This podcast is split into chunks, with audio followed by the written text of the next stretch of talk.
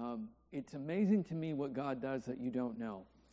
That passage that he just read, that I had no idea that he was going to read, is the closest quote we have in the Gospels of Jesus to the title of the sermon today. It's the closest thing. And so it's very interesting to see how these things work and how God does these things. I don't know if in the past week or so you've heard this news, but um, the richest man in the world, well, depends on which week, whether it's him or Bill Gates, uh, Jeff Bezos is getting a divorce. Now, 20 years, right? And some of the estimates I've seen in this past week or so are that he is worth $137 billion. That's with a B. And what were all of those billions built off of? Amazon. Consumerism. Get stuff. Make yourself happy. If you just buy this thing, if you read this book, or get that 80 bazillion inch television to go on your wall, or whatever it is that's on your wish list, that's going to make you happy, right? I mean, what is Amazon's logo? It's a smile, right? Get stuff, get happy. And our culture is built on getting happy. And it seems like we really do believe if we just accumulate the right stuff, we're going to be happy. My house, two of the channels that we watch most often are HGTV and DIY. It's a double edged sword because my list keeps getting longer. But, but what is it all about? Get the bigger house, buy low, sell high. What can Chip and Joanna do for you?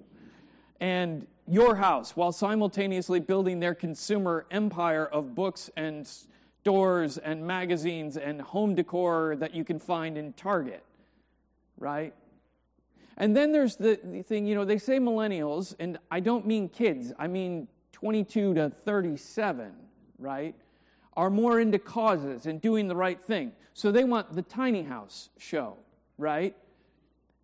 With the finishes that are better than anything that's in my house. But is it really all that different? Because, you know, they want the experience not the thing. They're willing to go with the smaller thing while they are recording it all on their $1,000 iPhone and they are wearing the latest designer whatever and driving the brand new Audi. And it's really not that different. And all of it has one thing in common. And that one thing in common is me.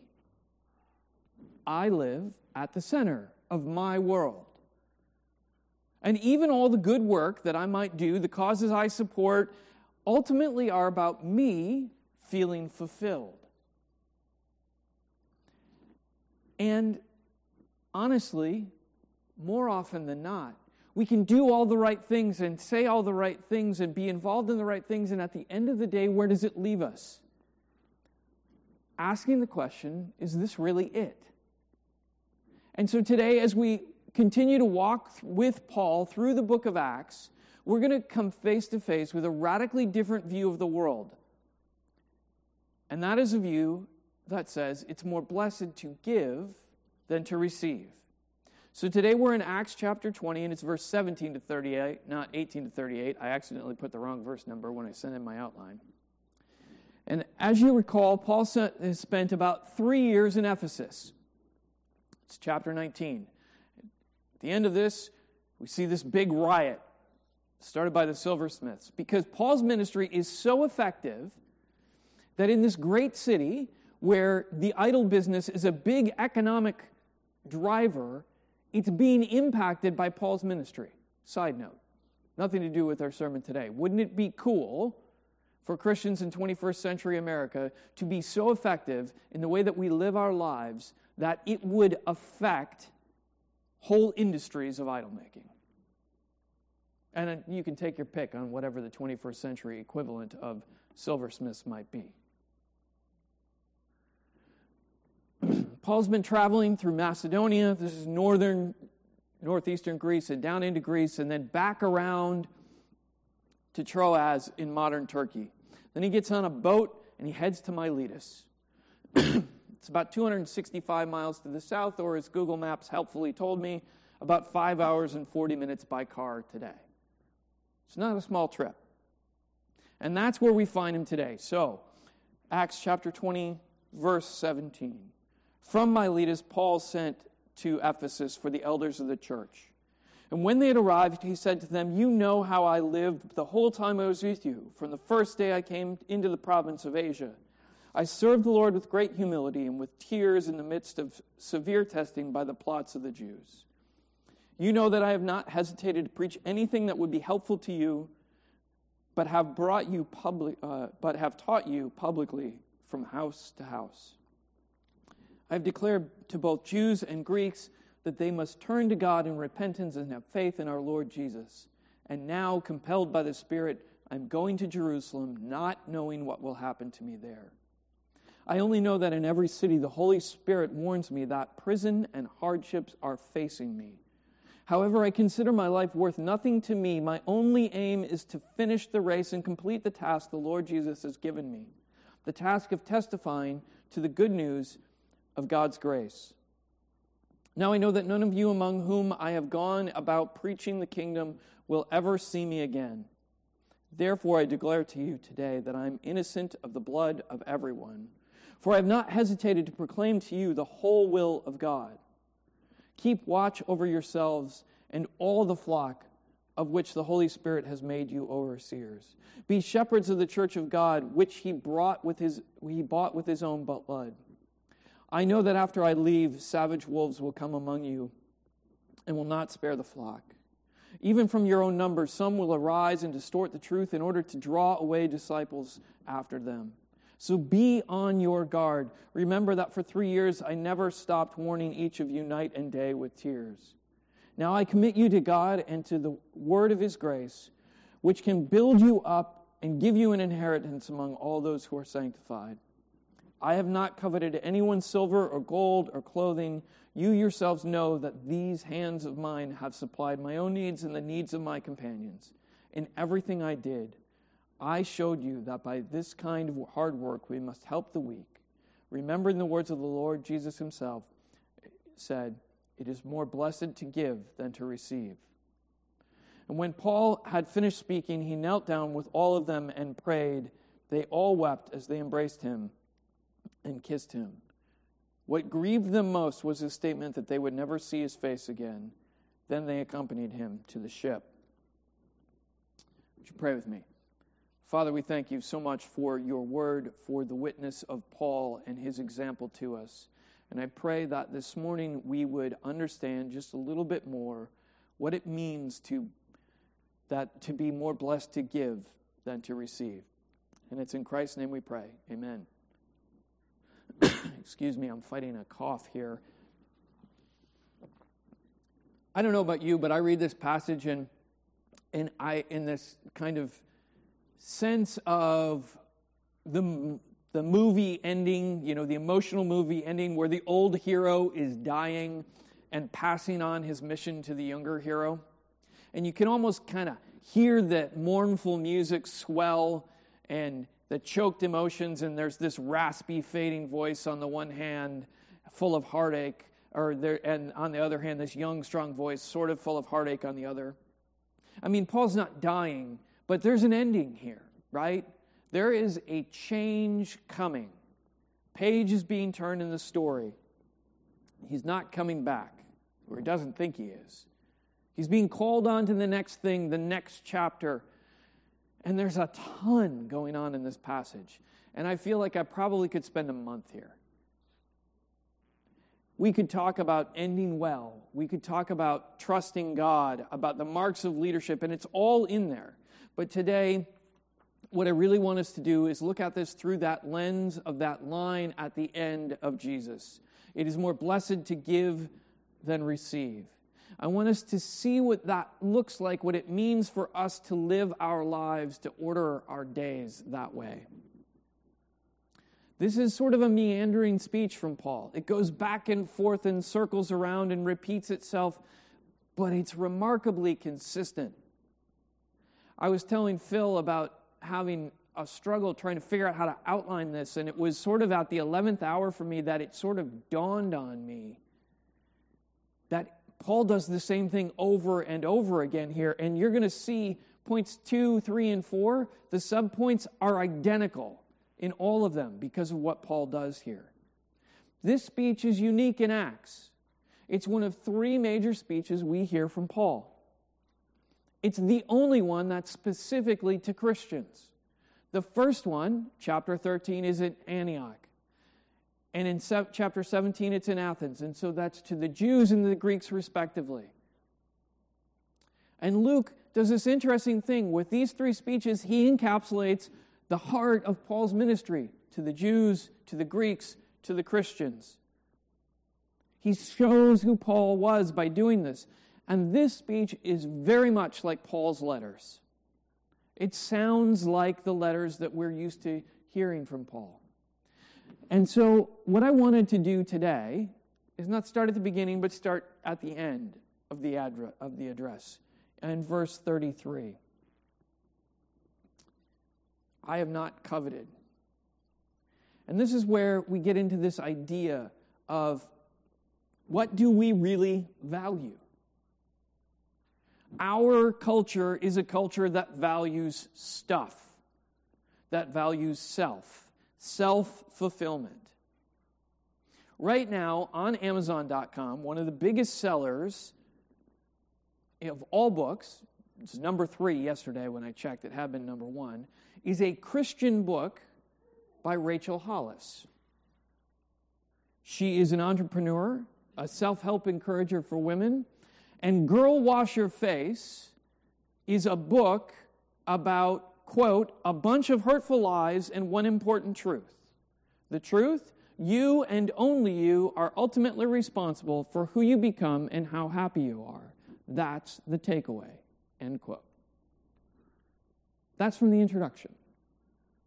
The problem, as I see it, is not that this book is completely out to lunch, because there is some truth to the book. But did you notice what she does in those few sentences?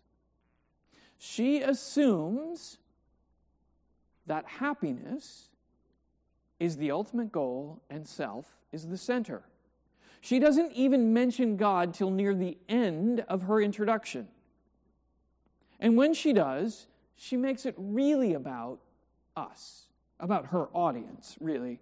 And she says, God is in control and He loves us. It's sort of standard Christian language in these kinds of books to say, see, I'm okay. You can trust me. I believe the right things about God. But then she dives into this attitude that says, essentially, God's grace is about us doing better in our day to day lives and more so that we can crush it tomorrow. That's her approach. And Paul has a very different approach in our passage today. It is more blessed to give than to receive. As I said, this is a quote of Jesus. I don't know about your Bible, my Bible has it in red letter. It's nowhere recorded in the four Gospels. It's different, right?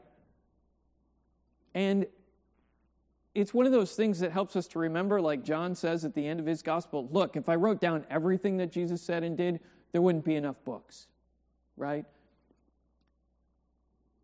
But it begs the question what do we really value? We know it by what we do by what we spend our money on. Paul says, look, riches, clothing, like this is how in the ancient world you would have determined that you're wealthy. They don't matter to me. You know this because how I lived when I lived with you. It's not about the stuff that I accumulate to show that I'm important or to make me happy. What did Paul do? He worked with his hands to keep himself and his companions taken care of and to help the weak, he says. That's the way that he lived his life, that's how he worked. And why does Paul have this attitude? Because he values Jesus more than his happiness.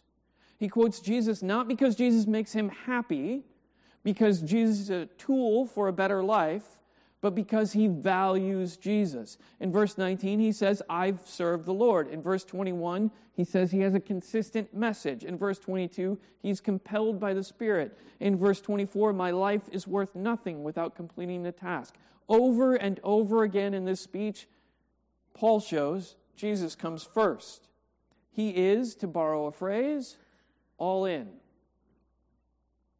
Paul values Jesus, he values God, not stuff. God comes first. That's the lens through which Paul is looking at the world. and the thrust of this speech is that we can live that way too if we follow Paul. When Rachel Hollis writes her intro, a couple of pages long, it's a beautiful thing about Search Inside on Amazon. I count 118 variations of I, me, my, and mine. Paul's speech here has 31. Now, his is shorter, but it sure seems on the surface like Paul's doing the same sort of thing. I mean, there's a lot of eyes in there. Is he doing the humble brag thing? Look, I'm messed up, but I'm overcoming, and you can too. I mean, that's what Rachel Hollis's intro is like. I'm totally messed up. I keep messing up, but I'm getting better, and you can too. That's her message in a nutshell. You don't have to spend the 28 bucks on the book. I probably shouldn't be picking on her because I haven't read through the whole book. And I have no doubt that she encourages a lot of women and that she has real and true and good things to say to help people overcome their insecurities. But the difference between her and Paul is that as I read that introduction, God comes off looking like Jesus comes off looking like a spiritual tool to make her life better. For Paul, he's the spiritual tool to accomplish God's end. Paul isn't bragging, and he's not even humble bragging in our passage today to the Ephesian elders. He is telling them, Look, you know who I am and what I've done, and I have been driven by Christ. Follow me. You can follow me because my track record shows you the truth of who I am and what I'm about, about my faithfulness my faithfulness to God and the work He's called me to. Look at my example. As he says in 1 Corinthians 11 uh, 1, follow me as I follow Christ. That's not bragging. That's the opposite of bragging. He says, Jesus is the measuring stick for my life and for your life, and insofar as I follow Jesus, follow me. But Paul also shows us that we have to count the cost. If you follow someone like Paul, if you follow someone like Jesus, there's going to be a cost. Verses 19 and 23 make that clear. The occasion of the speech makes it clear. Paul is saying goodbye. He says, I'm not going to see you again. Now, we think, historians will tell you, that he actually probably did get back to Ephesus later in the, in the future, that he was released from prison, but he didn't think that was going to happen. And verses 36 to 38, that last part of the passage, make it clear that when one chapter ends in life and ministry and another begins, look, it is appropriate to be sorrowful. There is a cost to putting Jesus at the center and not self. It's not going to be easy. It's not going to make your life here and now the best it can be and it won't guarantee success or wealth or even happiness. Paul knew that by putting Jesus first, by giving rather than receiving, there was a cost. He knows it's coming, and he does it anyway. And that all sets the, the stage for the, what I would say is the meat of the speech. We have to get that part first because that sets the trajectory and that is first to live a legacy. See, a lot of times we talk about leaving a legacy. We talk about this at funerals and things. But Paul shows, no, I'm living one. And we see it in four ways. And we're going to see this repeatedly. First, remember your place. Verse 19, Paul says he is serving the Lord in all humility, or he had served the Lord in all humility. He knows who he is, he's the servant. The word servant is bondservant, slave. Paul is not his own. His obligation is to God. He doesn't belong to himself. that means I have to act as Jesus acts, to live as Jesus lives. He has to be humble, and we see that. Paul says, I came to you in humility. We are to be servants of God, first and last. That's how Paul starts his speech, that's how he ends the speech humility. You don't live a legacy by conquering the world, but by living a life of humility and service to God. And that is not our style as 21st century Americans. I have lost track of the amount of pastors of megachurches with palatial homes that I have read about, like massive homes that you can get lost in. Just last week, there was announcement of another pastor in our area stepping down, not for immorality, as we would euphemistically call it, but honestly because of arrogance, a lack of humility he was and is arguably a jerk to the people around him. And Paul's life shows that humility has to be a way of life for the Christian, especially the one who ministers. And I don't mean false humility, the kind that sort of demeans what we do. Paul doesn't do that here. He says, Look at me. Look at what I've done. He calls attention to it, how he's lived, because it hasn't been about him. It's been about Jesus and in service to Jesus. Second, Paul is faithful in the face of trials. When he came to Ephesus, he was in tears, it says, because of the trials, the severe testing because of the plots of the Jews. And all of these guys know the circumstances when he leaves because he's basically pushed out by the Greeks. At every point, in this journey with Paul that we've seen, he's been beset by trials. At every turn, there's opposition. Someone tries to stop him. And at times, he's been worn down and he's needed the encouragement and the relationships of others. But at every place, Paul is faithful, period. And this pattern is not just Paul's. We see it throughout Scripture. Joseph is faithful in exile and slavery in Egypt. David is faithful when Saul pursues him and when his son overthrows him. Daniel and Shadrach and Meshach and Abednego are faithful when their lives are on the line, and jo- Jeremiah is faithful even though his life is a mess and he is called the weeping prophet. And the list could and does go on and on. Trials are a part of the lives of saints. They've been part of Paul's life, and he's been faithful. Third, Paul fulfills his assignment no matter what. Verse 20, Paul says he didn't hesitate, or many translations say, I did not shrink from declaring. And verse 27 says the same thing I did not shrink back. I like that because it reminds us that we can. We can shrink back. And there's times that we don't want to do what's right or what we need to do we have that possibility. And Paul understands that and says, I could have, but I didn't. I didn't shrink back. In verse 26, Paul says that he's innocent of everyone's blood. A few weeks ago, when we were in chapter 18, Paul was in Corinth and he says, Your blood be upon your own heads. And like then, he's referencing Ezekiel 33, the responsibility of the guard at the tower to warn others, right? If he doesn't do his job, their blood is on his head. If he does his job and they don't listen, that's on them, not on him. Paul does what's required of him. He does his job no matter what.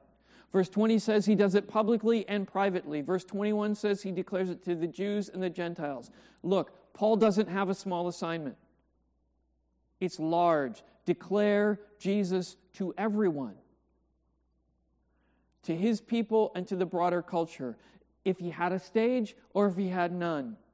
Preach sermons, teach in small groups, even one on one, no matter the setting, no matter the people, whether they were like him or opposed to him. Preach Jesus. For us, what does following Paul's example in being faithful to our job look like? I think at the very least it means being faithful publicly in a culture that doesn't want to hear the message of Jesus and privately with those closest to us, being willing to say the uncomfortable things because we actually care about the truth and those who need to hear it, because we're willing to be uncomfortable because God matters and says that those people matter too. It means that we don't get to simply go to people who are like us, politically or racially or religiously. Paul went to people who were like him and people who were absolutely not like him. He did it without prejudice, without condescension. And I dare say, for us, that means re examining our motivations and the people we write off. Are we willing to be friends with, to love and share the love of God with our enemy, whoever that might be? And, and ask ourselves, who is the other in our life, in my life? Skin's a different color, they vote a different way, they're gay or Muslim or an atheist.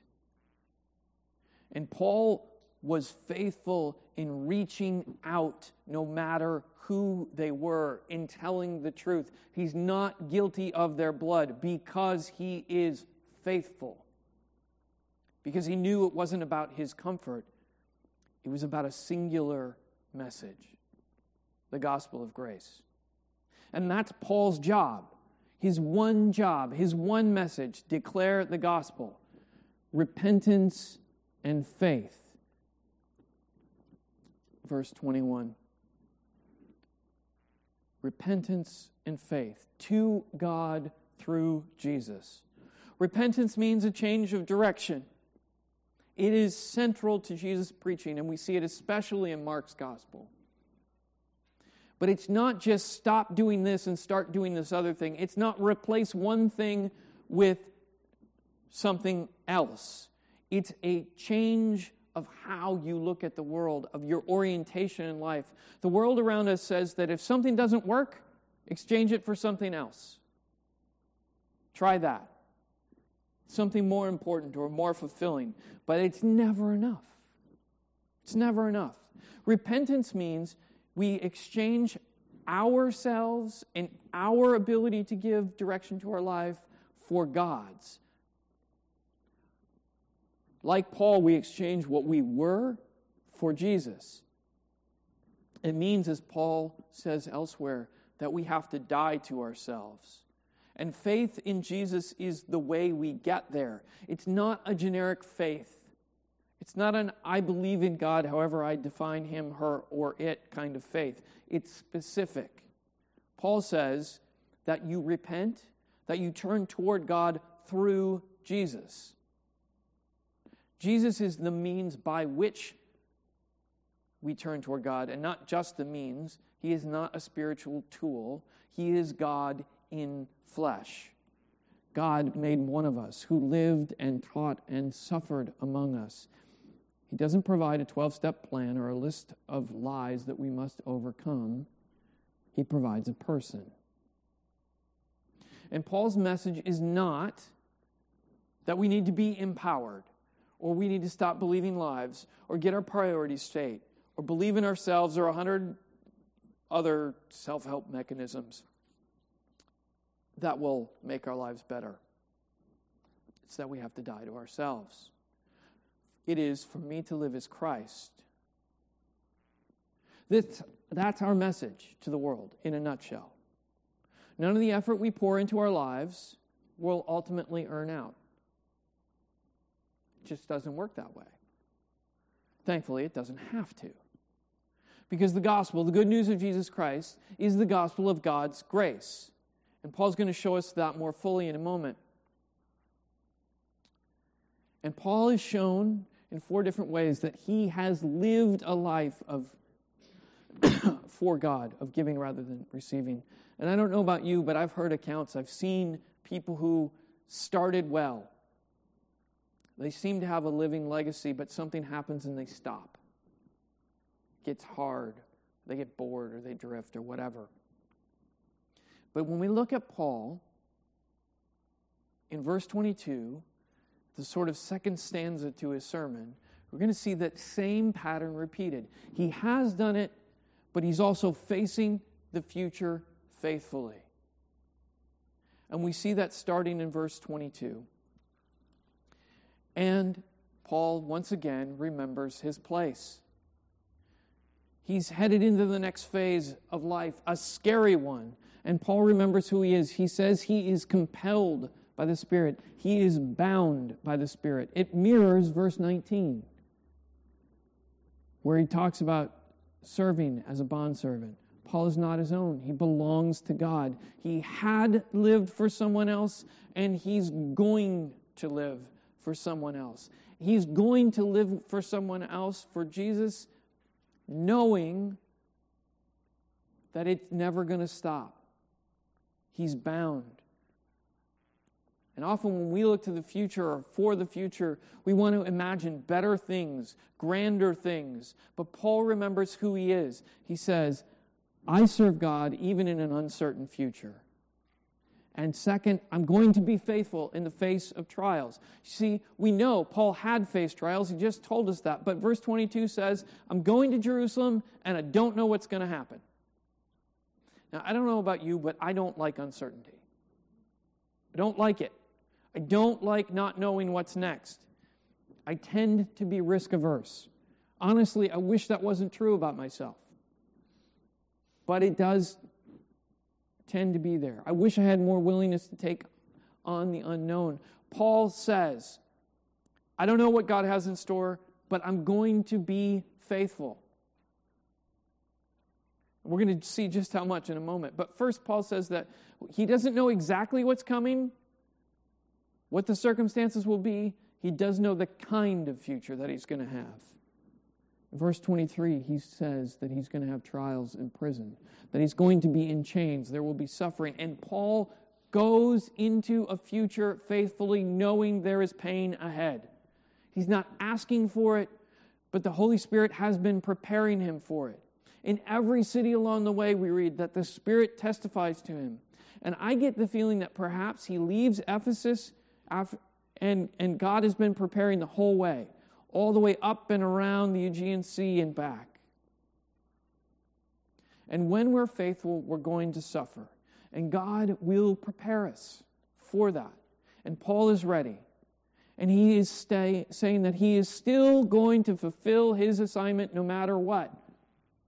Just like verse 20, but more so. He says, My life isn't worth anything if I don't do what God has given me to do, in verse 24 finish the race, complete the task.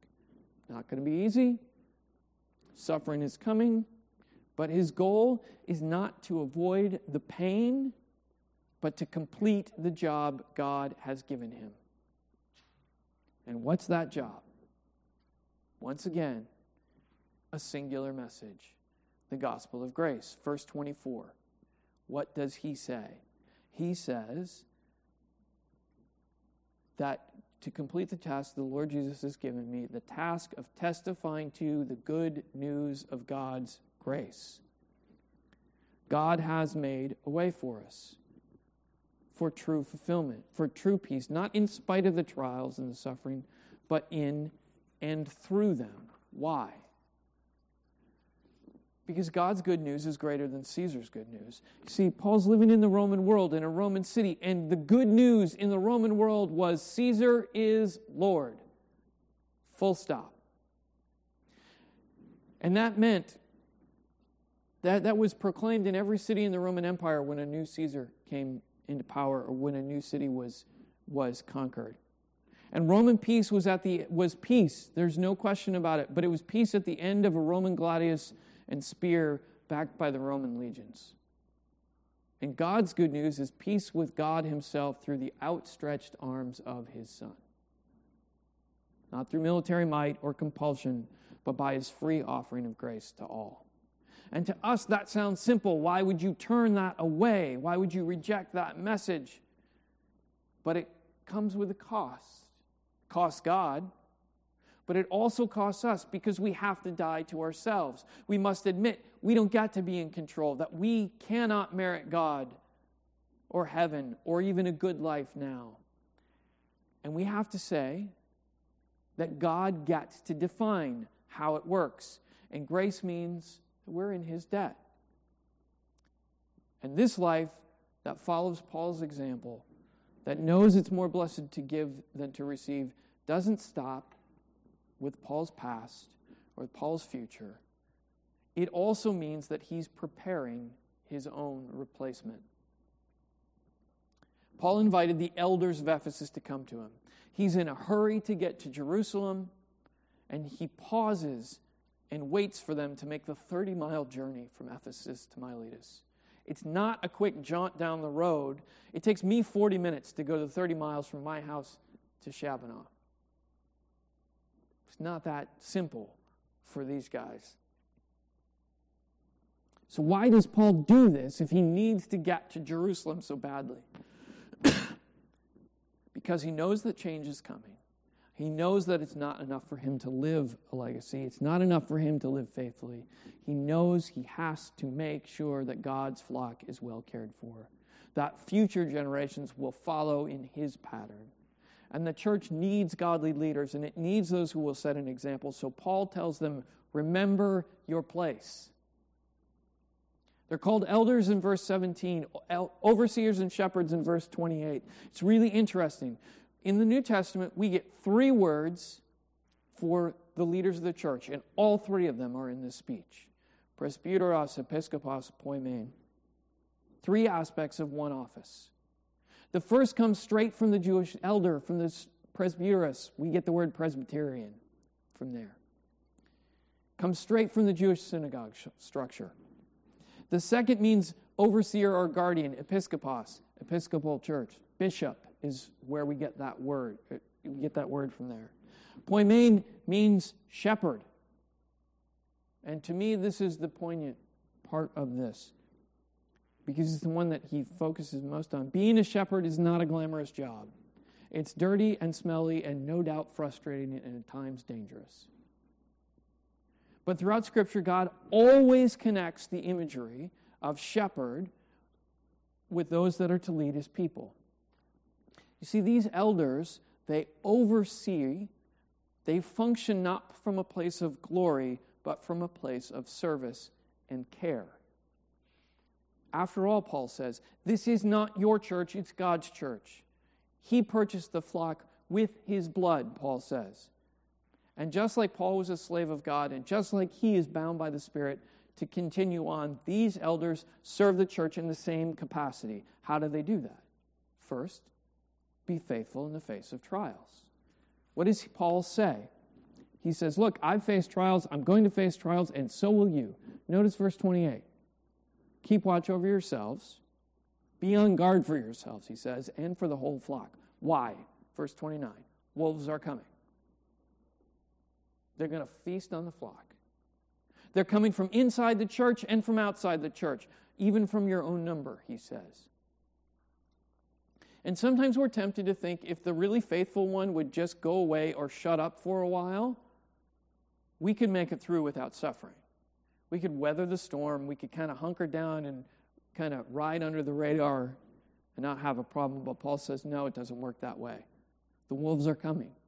They want to devour and carry off God's people. And if they don't come from the outside, they're coming from the inside. Shepherds are needed.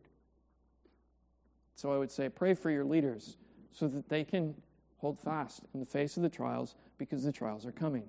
They're real. And at this point, I would be remiss if I did not add that while the leadership of the church has a special obligation in this passage, it would be a mistake to think that these instructions are merely for the leaders. we know this for a few reasons. One, we know that the book of Acts was not written simply to the leaders of the church, but to the church as a whole. And God wants this message to be heard by all of us. Second, Paul's instruction here echoes his instructions throughout his letters. In Romans 5 3 to 4, he says, We glory in our sufferings because we know that suffering produces perseverance, perseverance, character, and character, hope. And hope does not put us to shame because God's love has been poured out into our hearts through the Holy Spirit. In Ephesians 6, Paul instructs all believers put on the armor of God. Why? The devil's schemes are coming. He regularly tells believers to imitate him. In 1st and 2nd Thessalonians, he says, Stand firm, trials are coming. And that's for all Christians. And further, where do Christian leaders come from? They come from here, which means this is for all of us. Paul also says, Fulfill your assignment no matter what to the leaders. Your task as an elder is to make sure you guard against what's coming. It means guarding inside and out, including yourself. That's the shepherd's role, the task of a leader. Be on guard, he says. And then in verse 31, he says, Remember that for three years I never stopped warning each of you night and day with tears. What is he doing there? He's reminding them again to pattern their lives after his.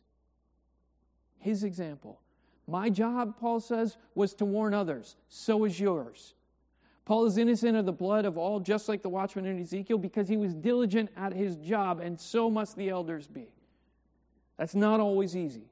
And many times it's thank, thankless, and many times people will resent it. And a warning still has to be given, even if it's when people don't want to hear. Guard yourselves, guard the flock. A sheep wants to go where a sheep wants to go. And a shepherd's job is to stop them, even if they don't want to. And for our culture, it's even worse than for Paul's. Because in the ancient world, tradition and family and obligation kind of functioned as guardrails to keep people sort of in bounds, right? And not going too far astray. In our world, we, we basically have said, fulfill your dreams. Do whatever you want, whatever makes you happy, whatever gives you joy, stuff and things and self and frankly, to hell with the old way of thinking. That's the way our culture looks at it. The assignment of the Christian, especially the leader, is to make sure that these lies are not believed. The assignment is to guard the flock, even when the flock doesn't want to hear. And that means, just like Paul, privately and publicly, to those we like and to those we don't, to those who are like us and to, to those who are not like us, we have a singular message. What does he say in verse 32? Now I commit you to God and to the word of his grace, which can build you up and give you an inheritance among all those who are sanctified. Grace is everywhere in the speech. It's the heart of Paul's message because it's the heart of God's message. And here's the beautiful thing about this you see, all the self help books, even the Christian ones, can't deliver if all they do is pump us up to get over our fears and our failings, to take life by the horns, so to speak, and to make it go where we want. In the end, they will all fail because we will fail because we can never really live up to that idea, idea or ideal. But the message of God's grace is we don't have to anyway, because God has done it, and we are His. And true peace and true fulfillment, a true inheritance, Paul says, that's God's grace. And that's not a cop out. It's not a blank check for us to do what we want, when we want, how we want, because God's got it covered. Look what Paul says an inheritance among all those who are sanctified. What does that mean? We're set apart, holy, for and to God. That is an act of worship. It's not a get out of jail free card. It says, I have repented. I have oriented my life away from myself, whatever I want today, and toward God. And there's going to be hard work ahead discipline and hardship and death to self. But it's worth it. There will be new chapters and there will be hard partings, as we see in verses 36 to 38. And we are going to need a lot of prayer, and we'll have not a few tears. Because as we follow Paul, as we count the cost, as we see Jesus and we become like him, and then as we look back, and as I close, I want to read verses 33 to 35 again, because I think that's the heart. I have not coveted anyone's silver or gold or clothing. You yourselves know that these hands of mine have, suppli- not, have supplied my own needs and the needs of my companions in everything I did. I showed you that by this kind of hard work we must help the weak, remembering the words the Lord Jesus himself said it is more blessed to give than to receive. Amen.